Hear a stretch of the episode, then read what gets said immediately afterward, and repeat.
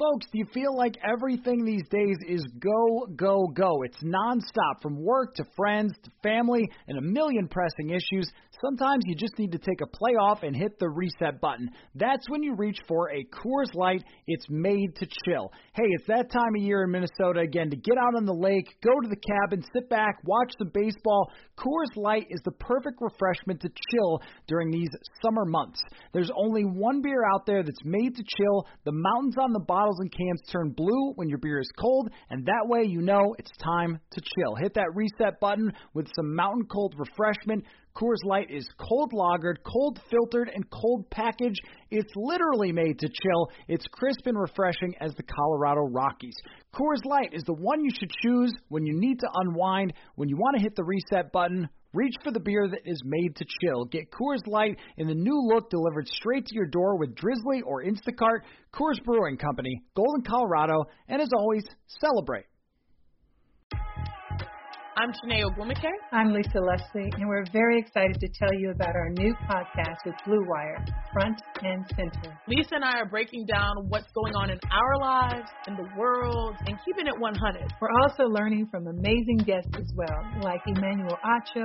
People that show love to me, I forever got their back. Vivica A. Fox.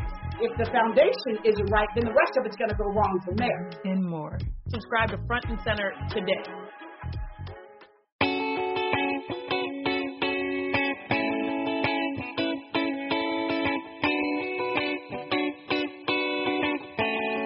Welcome to another episode of Purple Insider. We welcome you to the show from E S P N, making his second appearance here on the podcast, Bill Barnwell. What's up, Bill? Hey, Matthew. Uh, got a question for you right off the top. Uh-oh. Right off the top here. Um, should, uh, at three and five, people still be sending me Friday mailbag questions about trading Kirk Cousins for Jimmy Garoppolo? Should Ooh. that still be happening, or are we now saying, oh, the Vikings are turning it around, so we don't need to talk about the quarterback's future anymore? Oh, this is an interesting question. Okay, I'm into it. Okay, so let's let me separate that into two parts. Should the Vikings trade Kirk Cousins for Jimmy Garoppolo? I would say no, and I would say my concern is that I don't see the value with Jimmy Garoppolo. I wrote about this for a column I think last week or the week before. It all kinds of blends together at this point. The last two weeks have been sort of right. Um, but, uh, you know, I wrote about the Niners. I wrote about their situation heading into twenty twenty-one. Jimmy Garoppolo, I believe, has a base salary of twenty-four million dollars, which is unguaranteed. But he's going to make twenty-four million dollars next year. He is a guy who is okay. He is very Kirk Cousins-esque. The difference is that Jimmy Garoppolo uh, cannot stay healthy. Jimmy Garoppolo has... I think made it past five starts as a pro once without getting injured, which is not a good stretch for a guy who I think is turning thirty um, either this year or early next year. And that isn't something I want to spend twenty-four million dollars for. You know, if he was Patrick Mahomes when he was healthy and had injury issues, well, you'd say, okay, the upside is there. If he was a guy who was not making a lot of money and he was, you know, on a rookie deal, you'd say, okay, well, he's, you know, not, not a star, but he's really returning outsized value because of how cheap he is. And if he was a guy who could stay healthy, well, then you'd say, okay, at least we have some level of reliability. And I think the sort of hidden thing when it comes to the Kirk Cousins discussions is his reliability, his ability to stay on the football field in one piece. And I know that that's something that doesn't seem all that exciting. Uh, I, as someone who watched Eli Manning very closely for the last fifteen years, it was one of the things that came up a lot with Eli when Eli was being critiqued, and I think fairly. Eli's not a great quarterback by any means, but Eli did not miss games. He was healthy, and the Giants, you know, unless they decided to bench him randomly one week for Geno Smith, which would never happen, uh, they never had the opportunity or reason to take him off the football field for health reasons. And that is a really, really valuable thing. And when it comes to Kirk Cousins, I don't know if it makes him worth thirty-three million dollars a year, but I would not want to trade Kirk Cousins for Jimmy Garoppolo. To me, that that's saving a little bit of money, which is great, but it's downgrading from a, you know, a average to above average quarterback who uh, can stay healthy in Cousins to a guy who can't stay healthy in Garoppolo. So I don't know. I mean, obviously I know this is a, a, a very uh, important issue for Vikings fans. I know that Um, I have I, I, I heard more about that article from Vikings fans than Niners fans when it came to the possibility of, of, of Cousins moving on. And I think, you know, you can talk about the idea of trading Cousins, but I don't think it makes sense to trade him for Garoppolo. I think the argument from a lot of Vikings fans would be that you can get out from under Garoppolo if you don't love it. Mm-hmm. Um, whereas Cousins' contract makes it really difficult to get out from under him. The cap hit, if you cut him, is extremely high for two thousand twenty-one, and that yep. handcuffs you when the salary cap is going to go down. And if you keep him, his salary cap hit for twenty twenty-two is so enormous that you almost have to work out a contract extension with him, mm-hmm. which his very brilliant agent designed it that way. Mm-hmm. I think a lot of Vikings fans would look at it and say, maybe Garoppolo is better in some areas that if we look underneath a microscope, we can find them. Because I, I think that they're very, very similar, but there's just – tell me if this is a crazy thought. There's mm-hmm. a little bit more of baller to Jimmy Garoppolo when he plays. The release is a little bit quicker back there. And I think even though he has some of those really dumb throws, and he also has Kyle Shanahan calling his plays, so we automatically need to do an adjustment there, the mm-hmm. Kyle Shanahan um, adaptation.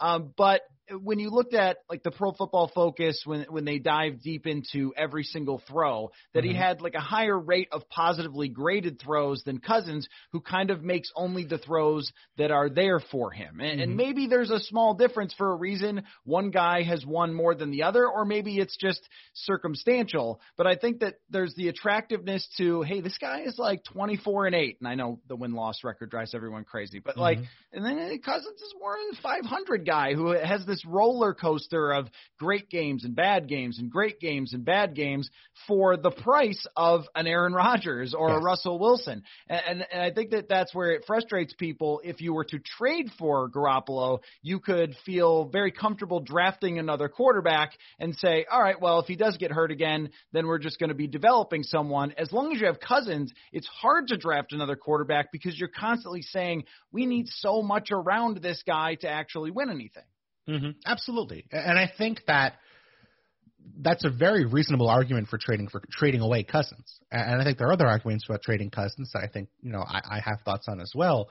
In terms of Garoppolo, you know, I, I think he is absolutely somebody who has that sort of roller coaster experience. I, I look at his, you know, his performances this year, you know, and the high ankle sprain, of course, came into play. But, hey, if you get injured, you're going to have roller coaster performances. Right. He's had a passer rating of one forty point four, followed by a passer rating of fifteen point seven, yeah. a passer rating of one twenty-four point three, followed by seventy-nine point five, and then fifty-five point two. I mean, he is someone who is going to make mistakes, and someone who we know from that Niners playoff run, they did not want to put in a situation where he had to win them the football game. Look at that playoff run, uh, the Vikings game, of course, nineteen pass attempts in that game. The defense took over in the second half of that game for the Niners. Eight pass attempts in the N F C Championship game when they scored thirty-seven points uh, and blow out the Packers. They did not want to throw the football whatsoever in that game. And then in the, in the Chiefs game, thirty-one pass attempts, two nineteen yards, two picks, a passer rating of sixty-nine point two.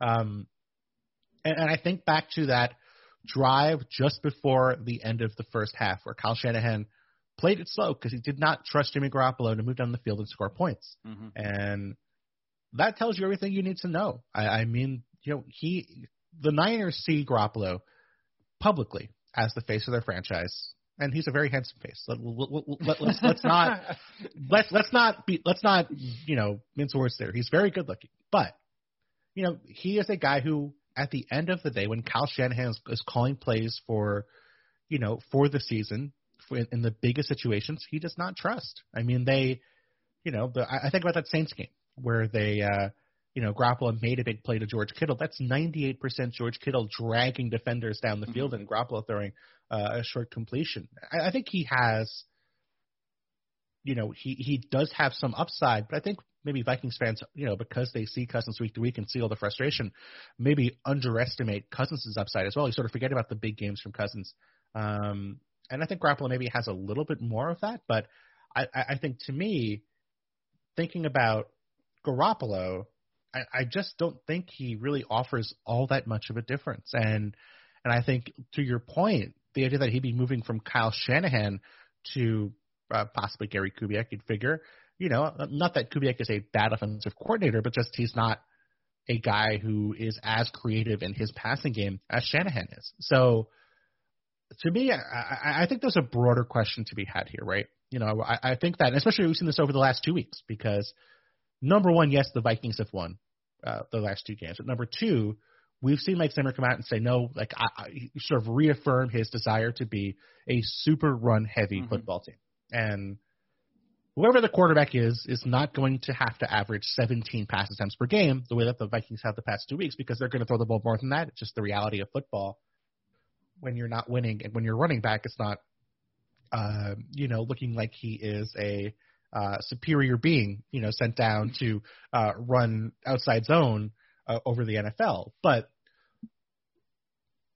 the the thing for me is this: if you're going to be a super run heavy football team, if you're going to want your quarterback ideally to throw the ball twenty times per game in the N F L in twenty twenty. You should not have a quarterback making more than twenty million dollars per season. There's no reason for it. There's no logical argument for it. And if anything, it should play to your desire to have an advantage, you know, because most teams are trying to throw the ball a lot. Most teams are investing a lot in quarterback. And so by not spending either twenty-four million dollars a year on Garoppolo or thirty-three million dollars a year on Cousins by making, by trading him before that, you know, before the uh, guarantees kick in on his deal. Um, you know, you have the opportunity to punt at quarterback and to have a guy who's a rookie or a guy who is, you know, a, a, a lower cost option making under ten million dollars a year. And I think that's the way the Vikings should go. If, if this is what you want to do, Mike Zimmer, I think that's fine. I, I don't know if it's my preferred method. I don't know if it's the idea that I would say I want to, um, I, I would say is the best use of your your players necessarily, but you have got receivers who can make big plays off of play action. You have a running back who's playing very well. You have two running backs who are playing very well, one of whom you just invested a lot of money in in a long-term contract. You've invested in your offensive line. Hey, now great, after a decade of Vikings fans complaining about not investing in your offensive line, here's an extra thirty million dollars that you didn't have from the Kirk Cousins deal to invest in that offensive line and to be a more run-heavy football team. So to me, I, I just, you know, I, I felt for years now that even in the best moments for the Vikings, their roster construction has been such at odds with what, you know, their espoused philosophy is on the offensive side of the football. Yeah, you're absolutely right. Um, I have to circle back and ask you who uh, who is the ugliest quarterback in the league. If it, if Garoppolo is this the is best looking, what is it? Uh, Sam Darnold's pretty strange looking. It's kind of I, got an odd-shaped I don't I don't head. want to disparage.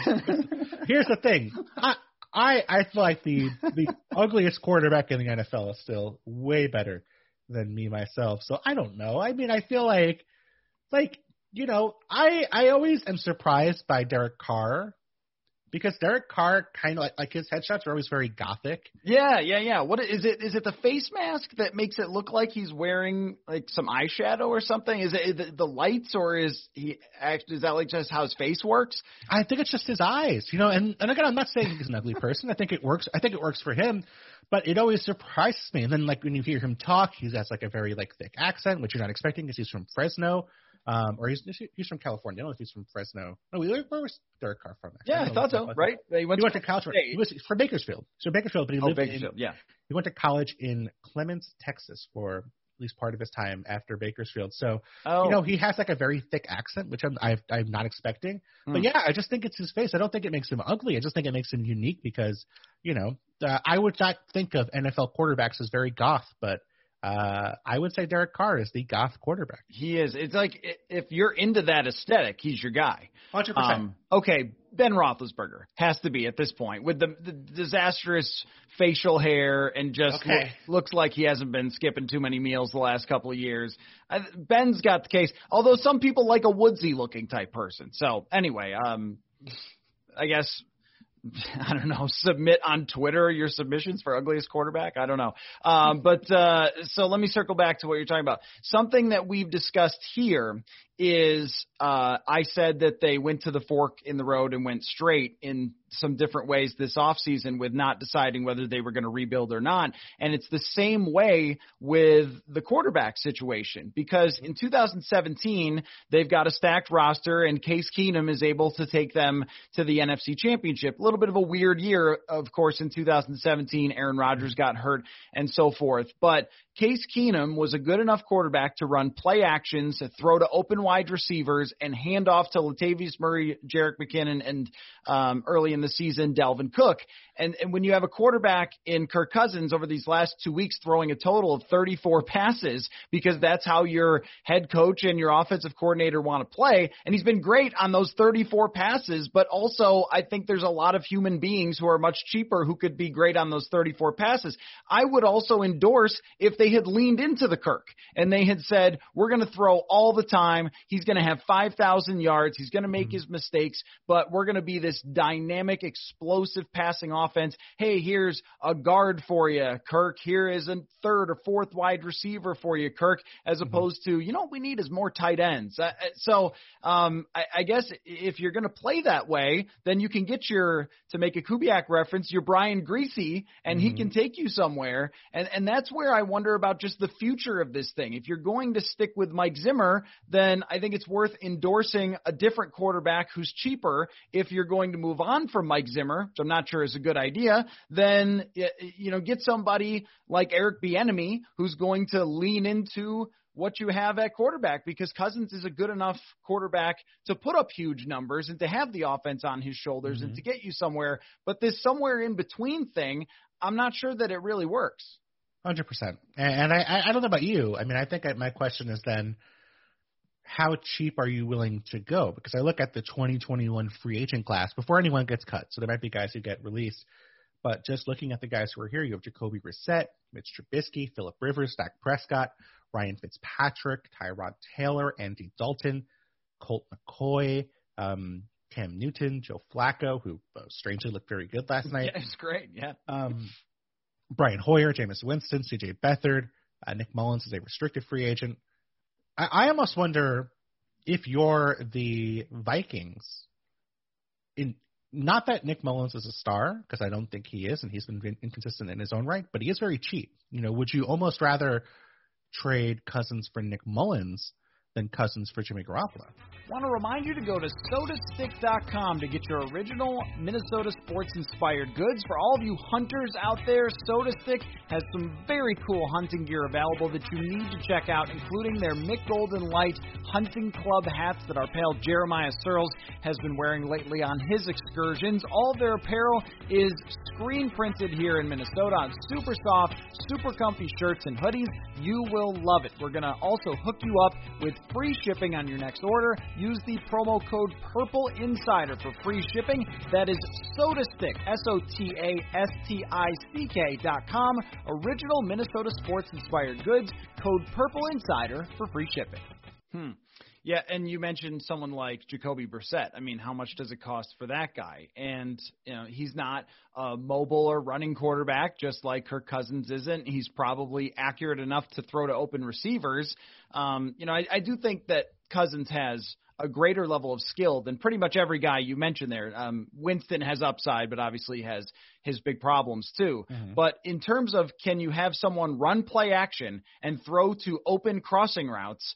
Uh, who else can do that? There are a lot of people who can do that. And I think when they signed Cousins, they felt like, all right, he can just be that last piece that pushes us over mm-hmm. the top. Um, but he has the same problems that a lot of journeymen or five hundred quarterbacks have. He's sort of like an enhanced version of that, but he has the same problem of if they get in drop back situations where they're down in games, they struggle. Case mm-hmm. Keenum had the same issue. Uh, I was in Buffalo for Kyle Orton, same problem. Mm-hmm. Um, if the opposing team's defensive line is great, you're in trouble, but you can be in trouble for a lot cheaper. And yes. I think that that's what it keeps coming back to. But I wonder what your thought is on the Vikings organization organization just deciding to give everyone money, though. Like, that's mm-hmm. that's one thing with Cousins where uh, they just don't seem to want to change until they're absolutely forced to change. They give Cousins all the money. They give Cook all the money. Mm-hmm. They give Anthony Barr all the money. It's like, oh, are you a Viking? Here, have a lot of money, and you can stay here. And eventually the bill comes on that, and mm-hmm. it kind of came this year.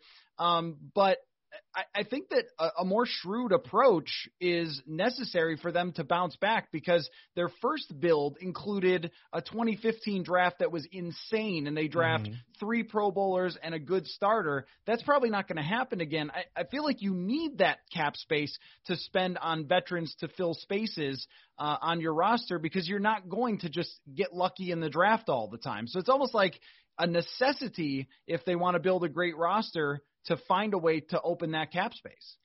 Yeah, I mean, I think the way fans talk about the cap, um, you know, not that you are, obviously, but I'm saying in terms of fans, when I, I hear about fans say, oh, man, you know, well, the cap is fake, hmm. or, or or the alternative is, oh, well, you know, the Saints or the Vikings or the Eagles just have a great cap guy, and so, you know, they know how to unlock space. Unlocking space is not hard. Like, like the logic of, you know, creating cap space in the short term is easy. Just take a guy with a big base salary, you convert it to a signing bonus or an option bonus, uh, and that creates some short term space. But the problem is, we saw with, you know, guys like uh, could be a good example, I, I guess Xavier Rhodes, yeah, or you know uh, Josh Klein or Stephon Diggs. Is that when you want to move on from those guys, if they have, you know, money that's guaranteed in, in the future that, that on for cap purposes, you're paying that in dead money. The Patriots brought up why, you know, their cap situation was a mess. Um, Bill Belichick made the argument. He said, well, we, we sold out, you know, we kind of sold out for multiple Super Bowls, and that's yep. obviously ideal, and that's fine. I don't think anyone's complaining too much there, but, um, you know, they were a team that had to make restructures because they wanted to give Tom Brady a raise, or they wanted to fit Antonio Brown in their cap and stuff like that. Didn't work out the year after both those guys left. Um, when it comes to the Vikings, I mean, I think there's been a lot of times over the last few years. I, I remember looking at that twenty fifteen class and they were going to become free agents, and I said, okay, well, they're going to have to choose and yep. get rid of at least yep. one of these guys. And you know, they did trade Diggs, but they gave every one of those guys an extension. And Um, sorry, they, they didn't extend Trey Waynes, I guess. Uh, not Trey Waynes, but right, everybody else, yep. Right, everyone else got an extension, and so it was sort of like, well, you can't really get away with that. And then they franchise Anthony Harris. They extend Cousins again. Um, they give Adam Thielen a raise. You know, I I sort of understand why you would want to do that, but we end up with seasons like this year where the Vikings are good enough to be competitive, good enough to go on a winning streak, and also – thin enough in places and mediocre enough in places to look totally, um, you know, overmatched mm-hmm. at stretches. And I think that's a tough place to be. Um, I, I don't know if you can, like you said, count on drafting the way they did in twenty fifteen. We just don't know enough about drafting to know how consistent people are. I mean, we've seen now with Bill Belichick, with Ozzie Newsome when he was in Baltimore. We've seen it with John Schneider in Seattle. Um, You know, drafting can be very inconsistent. You don't just have it for a couple of years and then lose it. Um, you know, and the draft's been inconsistent. Right. For like, well, you know, right. but I mean, like, like no, I think there, right. there was this perception that, like, John Schneider was a genius at the beginning of his tenure and then forgot how to draft players, and then suddenly he lands on D K Metcalf with the last pick of the second round. Yep. Um, you know, I, I feel like the reality is that the Vikings sort of wanted it both ways this year. They wanted to eat their vegetables, but then they also, you know, like slipped in a few pieces of candy as they were eating the vegetables. And I I think it would have been better just to do one or the other, because let's say they don't extend Kirk, they don't franchise Anthony Harris, who, I mean, I don't know, you, you would know better than I would. Has he been an eleven point four million dollars safety this year? Uh, no. I mean, re- replacing safeties is not super hard next to Harrison Smith. Not with all respect to Anthony Harris, who's a very, very good player and a great story, but if you're playing next to Harrison Smith, you probably are. The last two guys have been undrafted free agents that they just mm-hmm. developed to play next to him. So right. And then with Dalvin Cook, I mean, I feel dumb saying this because he's been phenomenal the past two weeks and he's a great player, but, you know, if you were going to draw up an example of a running back contract, that's probably a bad idea in the long term. You would want you would pick a Shanahan, Kubiak, uh, outside zone running back who has an injury history, and that's Dalvin Cook, unfortunately. And and again, I think you can sit here and say, well, that, that contract looks great so far, and it does. He's phenomenal. He's my pick for Offensive Player of the Year. But, it, you know, I, I think at some point you have to make a tough choice, and the Vikings sort of put off making those tough choices. And in the end, they did make a choice. They just didn't realize they were making a choice, which is now you have this roster that is good enough to be competitive, but not good enough to be a Super Bowl winner. Um, and I think, you know, at, at this point, they're going to have to make a tough choice. Now, they might just run it back with this same roster and just hope that they land on a great draft. That might be a way to do it. But I think, you know, this is a roster that might have to consider trading Cousins and starting over a quarterback, or, you know, moving on from Anthony Harris, or, you know, cutting Riley Reef uh, after getting him to take a pay cut. Um, you know, they, they have been so aggressive with locking up their own guys and then making moves for guys like Cousins that I think they're just sort of they're they're in between two worlds. And I think mm-hmm. either of those worlds, if you're looking at the future, is better than where the Vikings are now. Um, so a few things. Uh, I think of drafting like my golf game. Is it's mm-hmm. never as great as it is at its best, and it's never as bad as it is at its worst. And on a day-to-day basis or draft-to-draft basis, results vary widely when I'm as mediocre at golf uh, as I am. Um, but some days you're like, I'm the best golfer ever, Tiger, bring it on. And other days I lose eleven golf balls in eighteen holes. So, you know, I mean, that's – but that's drafting. Like, some days you're great, some days you're not, and sometimes you end up with a twenty sixteen draft where there's no one left in two thousand twenty on the entire team. Um, and so you can't just count on – and they've been kind of doing this where they've been saying, well, you know, this guy, he's a lot like Danielle Hunter. We'll draft him. He'll be the next Danielle Hunter. Like, probably not. Probably drafting guys in college who don't sack anyone usually doesn't work out, but I guess keep trying it. Um, and so they kind of let that, um, I guess, color their vision. And even with Trey Waynes, they didn't re-sign him, but they did pick up his fifth-year option. So he yes. was incredibly expensive last year for pretty average play. And it sort of speaks to they never seem to believe in themselves when it comes to replacing a guy. It's like Eric Wilson comes in for Anthony Barr. He's good at football too. Like, there are other people who can do these things, and there aren't people who are as good as running as Dalvin Cook, but think about the value of even Dalvin Cook running. They're three and five. They have your Offensive Player of the Year, and they're three and five. If they had the Offensive Player of the Year quarterback, they're what, seven and one probably, maybe undefeated, right? So like, it just tells you the difference between Uh, what a running back means to winning versus what a quarterback will mean to winning, and your quarterback performance. And that's where I, I wanted to get your opinion on philosophically with the quarterback position, because it's so interesting to me talking about the Jared Goffs, Jimmy Garoppolo's, Kirk mm. Cousinses, uh, Carson Wentz's, uh, when it comes to their systems protecting them and trying to kind of, you know, I, I don't want to say baby, but like make everything really nice and neat for them versus mm. some of the dynamic quarterbacks, the Watsons, Wilsons, and Patrick Mahomeses. Mm-hmm. Um, it, it's there's like this dichotomy of there's these guys who are truly great, and then there are these guys who are real good if it's all handed to them on a silver platter, but if it mm. isn't, then it's going to be really difficult. But yet that second group still gets paid a lot like the first group. And it's just really interesting to me. And I wonder what you think um, in terms of winning with those Cousins-like quarterbacks and what it takes. Because I think you kind of get one shot at that, and you mm. better beat the Patriots in the Super Bowl, or you better beat Mahomes in the Super Bowl. Mm. And because you're not going to get another look at it probably for a long time. And I think if the Vikings are looking at next year, well, maybe you're a playoff team, maybe twenty twenty-two, you get you get lucky in these drafts and, and build it up again if you mm-hmm. stick with Cousins. But I think that's especially hard to do once you pay the guy. Absolutely. Um, I I wrote a column mm, two years ago now, I think, after before the, the, the Rams signed Jared Goff to an extension, about how uh, I actually had a, a reader recommended to me on Twitter. I can't think of his name. I apologize. It's in the column, though, um, about the idea of basically churning quarterbacks, where you mm-hmm. draft a guy with, with you know a high pick, get four years of him on a great rookie deal. And then before year five, uh, if you have a very smart offensive-minded coach, like uh, Sean McVay, for example, and you have a lot of talent around that quarterback, like the Rams did when I wrote this column.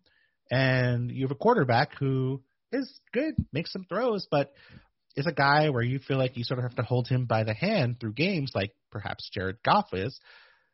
It might make sense to trade that guy, especially if you can get, you know, if you can go to the Jets or, you know, some other desperate team and trade him for another top five pick. You can draft a quarterback who can replace that guy and start that cycle all over again. And there's a reason why I'm not a general manager, which is that I am willing to uh, make deal or, or at least consider deals that would almost certainly get me fired if they went wrong.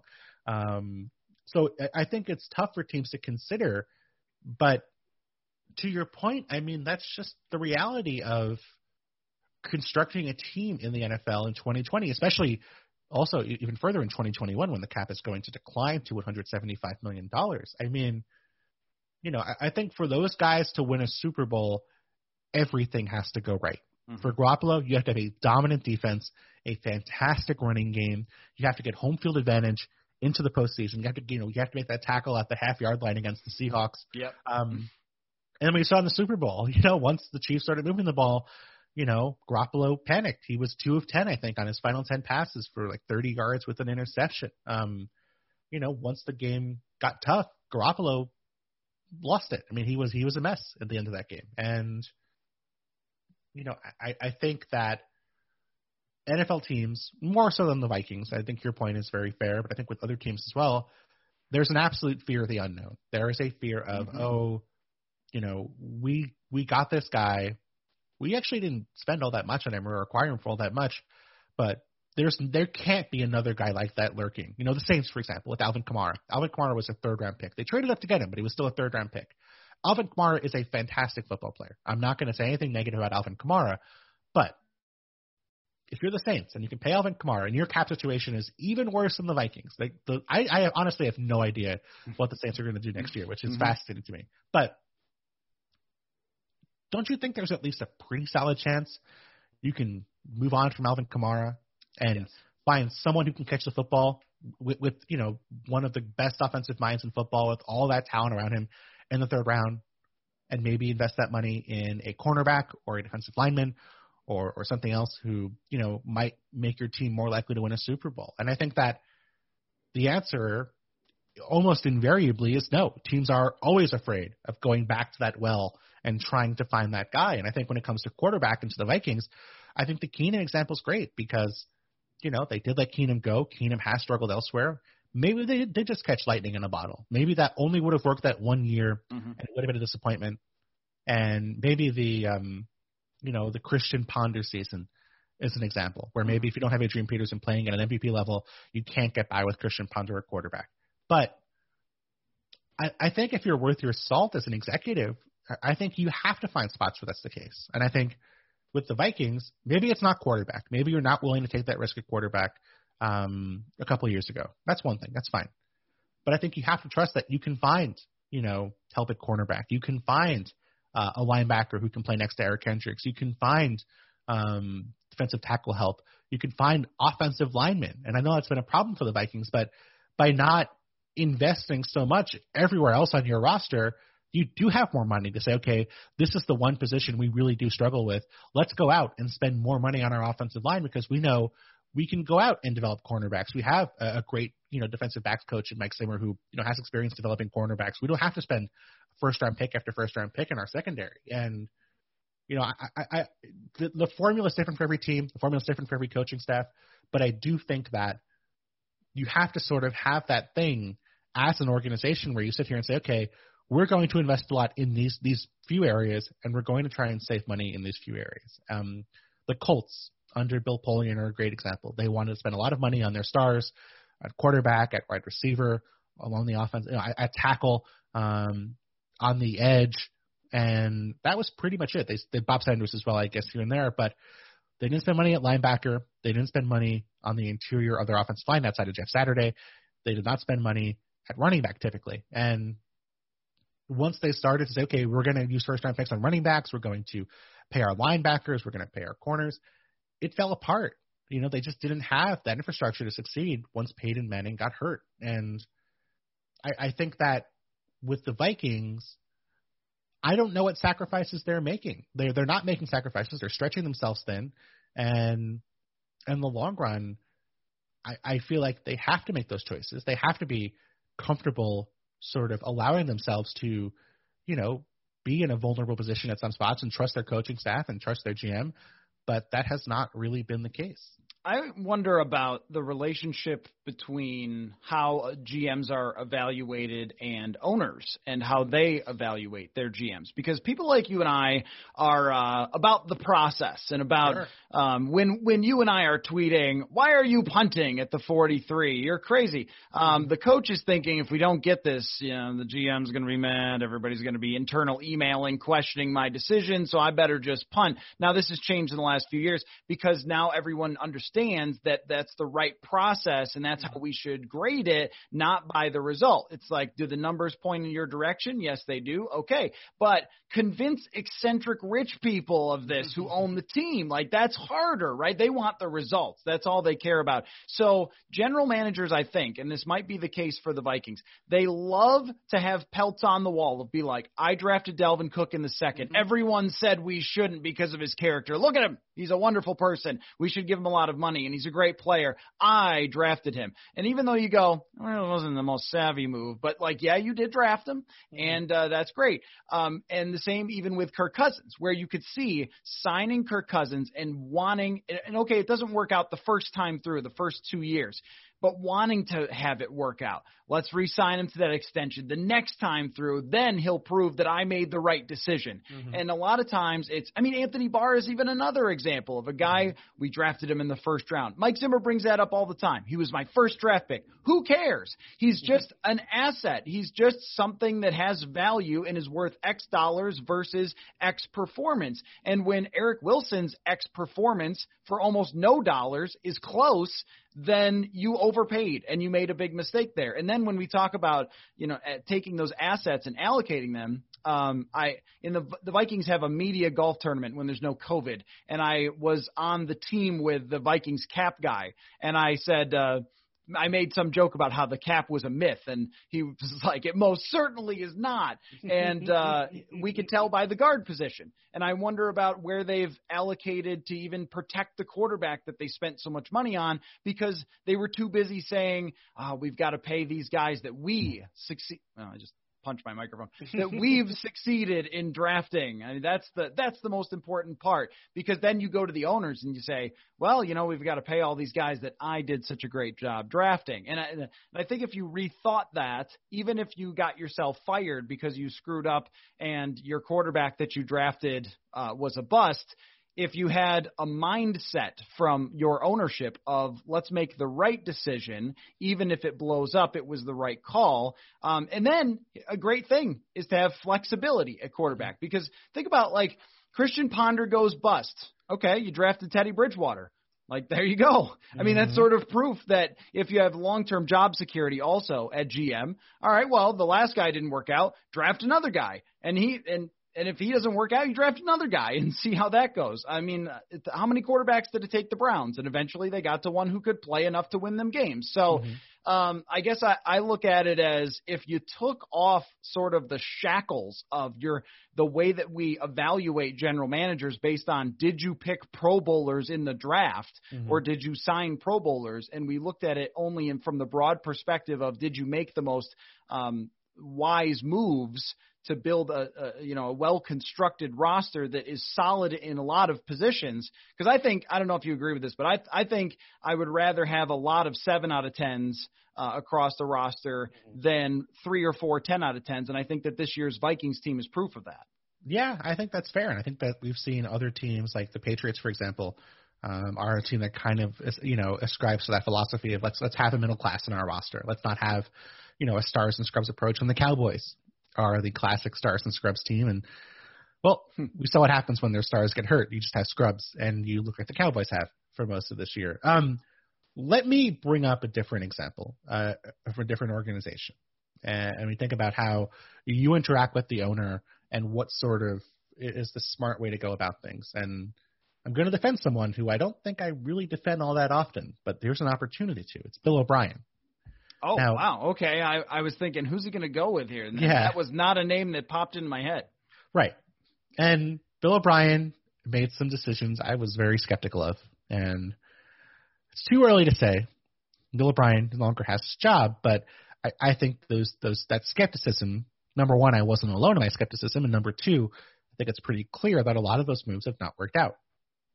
And I think you could have made a very strong empirical case to an owner that Bill O'Brien, um, you know, had made some bad trades, that he had paid guys premiums, that he wasn't understanding, you know, how much the, uh, you know, how how to structure deals. I mean, a lot of stuff that you sort of take for granted in N F L organizations that mm-hmm. Bill O'Brien kind of was able to say, okay, well, I have the power. This is the guy I want. I'm going to trade two first-round picks for Larry Tunsil. I'm going to, right. you know, pay Randall Cobb a ton of money, Eric Murray a ton of money. I'm going to, you know, even pay Deshaun Watson a ton of money. When there's nothing wrong with that, but, you know, Deshaun Watson, when you adjust for the cap, has the second-largest quarterback deal in the league behind Patrick Mahomes. And that's nothing wrong with paying Deshaun Watson, but I just think, you know, deal after deal, you know, you'd kind of look at the comparable players and say, okay, well, this is what the contract should look like, and then it would come in four million dollars above that per year, which is, again, to an owner, they don't know any better. They're not grinding salary cap information. They're not mm-hmm. looking at over the cap. They don't care. But what they do care about is not looking stupid. Right. And Bill O'Brien didn't get fired after they, um, you know, uh, Bill, Bill O'Brien didn't get fired after the Tunsil trade. They didn't get fired after, you know, messing up the Jadeveon Clowney situation. He didn't get fired after trading, multi, you know, mid-round picks for Gary and Conley and Duke Johnson. He didn't get fired after the DeAndre Hopkins trade, even though all those situations were, you know, he was seen as a, uh, a buffoon, I think it's fair to say. But the moment the Texans stopped winning and went oh and four, that was enough for ownership to say, hey, this guy who's cranky around the building, this guy who's making decisions that we don't like, we're moving on from him. And I think that's the biggest concern when you're a G M, when you have personnel power, is that it's easier for you to just go along year after year and say, hey, we're building through the draft, we're building with our guys, and we're not there yet, but maybe in the future we'll be there, because at least then you can point to those guys you signed mm-hmm. and, and you drafted and extended. It's okay, look, here's proof that we're doing it right. I mean, I think of the Jaguars as the sort of opposite of Dave Caldwell, where You know, sorry, the opposite of Bill O'Brien, where Dave Caldwell did almost make it to the Super Bowl. That's true. In the other years, they've they've had Caldwell as their G M. He's four and twelve, three and thirteen, five and eleven, three and thirteen, five and eleven, six and ten, and one and seven this year. And they did find some guys, but he also drafted Blake Bortles, Luke Joeckel, um, and kept Blake Bortles, which was probably the bigger mistake. Yes, and and you know. But that was the perfect example, right? If, oh, hey, look, we made it to the Super Bowl, or almost made it to the Super Bowl. Blake Bortles didn't look awful for the first time. We got to extend him because, hey, we got to lock up our guys. Um, but because they haven't done anything that would seem outlandish, like, you know, tr- making a, a DeAndre Hopkins trade, or, you know, that they didn't make a Jalen Ramsey trade until they were forced to, when Jalen Ramsey um, attacked ownership and lied to uh, ownership about, about wanting to get out of, of town. Um, had it with his back injury. Um, you know, I feel like that has helped Caldwell stick around. And is Bill O'Brien better as a personnel evaluator than Dave Caldwell? I, you know, I, I can't say, but I don't think there's like a significant difference. I don't think Dave Caldwell is all that much better than Bill O'Brien, but I, I think that more so than anything, people in those personnel roles are rewarded for, you know, kind of just making it seem like there's this sort of arduous process and that there is, um, you know, uh, infinite genius behind building an N F L N F L team. I I would love to tell you that's the case. It's a hard job in a lot of ways, mm-hmm. but you know, these guys aren't that great. They're they're just not that smart. You know, they're, they're, I'm not to say anything about Rick Spielman, because I think uh, I, I have nothing to say about him as a, a person, or say that he's not doing his job well or or better or worse than anybody else, but just, you know, like every team in the N F L had a chance to draft Russell Wilson twice yep. and and did not do it. And every team in the N F L had a chance to draft D K Metcalf twice and chose not to do it. Um, you know, I, I think there are people who I would trust more than others, but I think the difference between G M and G M around the league is, is pretty small. And I think that um, when you think about how you want to approach an opportunity like running a football team, and you want to approach an opportunity like sort of building a an organization, you can go through that process, and maybe you'll get lucky, maybe you won't. Doing things the traditional way, you're going to be – you're probably going to get fired in, in, in three to five years. That's what's most likely going to happen unless you land a superstar quarterback.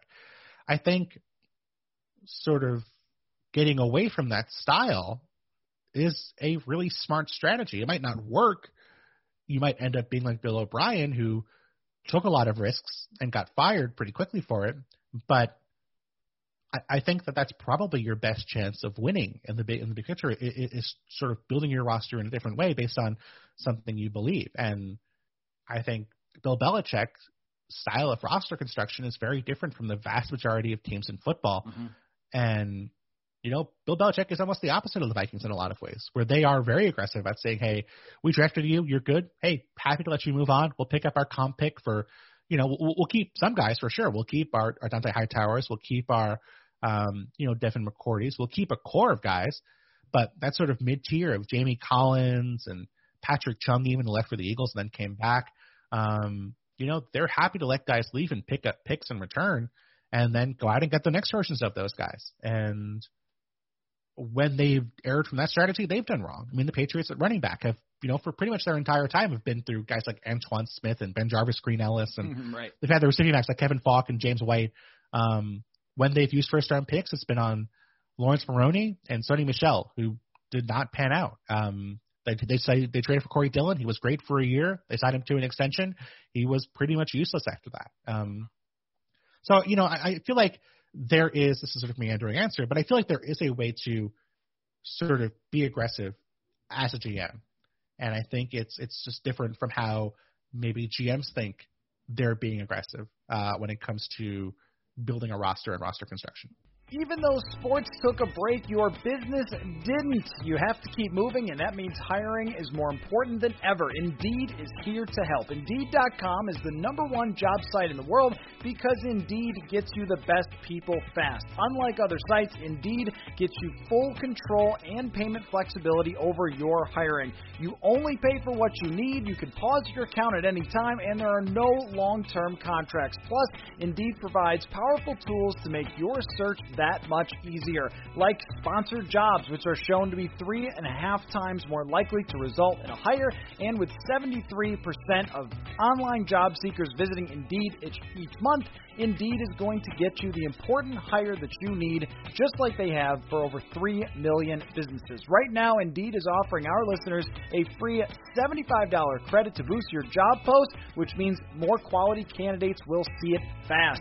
Try Indeed with seventy-five dollars credit at Indeed.com slash Blue Wire. This is their best offer available anywhere. Go right now, Indeed.com slash Blue Wire.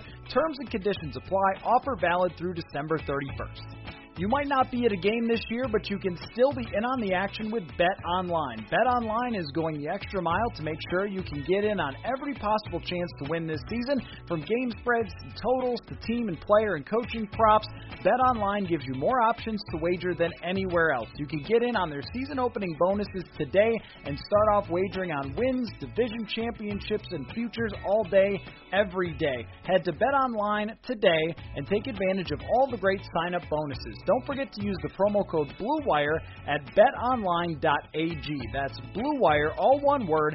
BetOnline, your online sportsbook experts.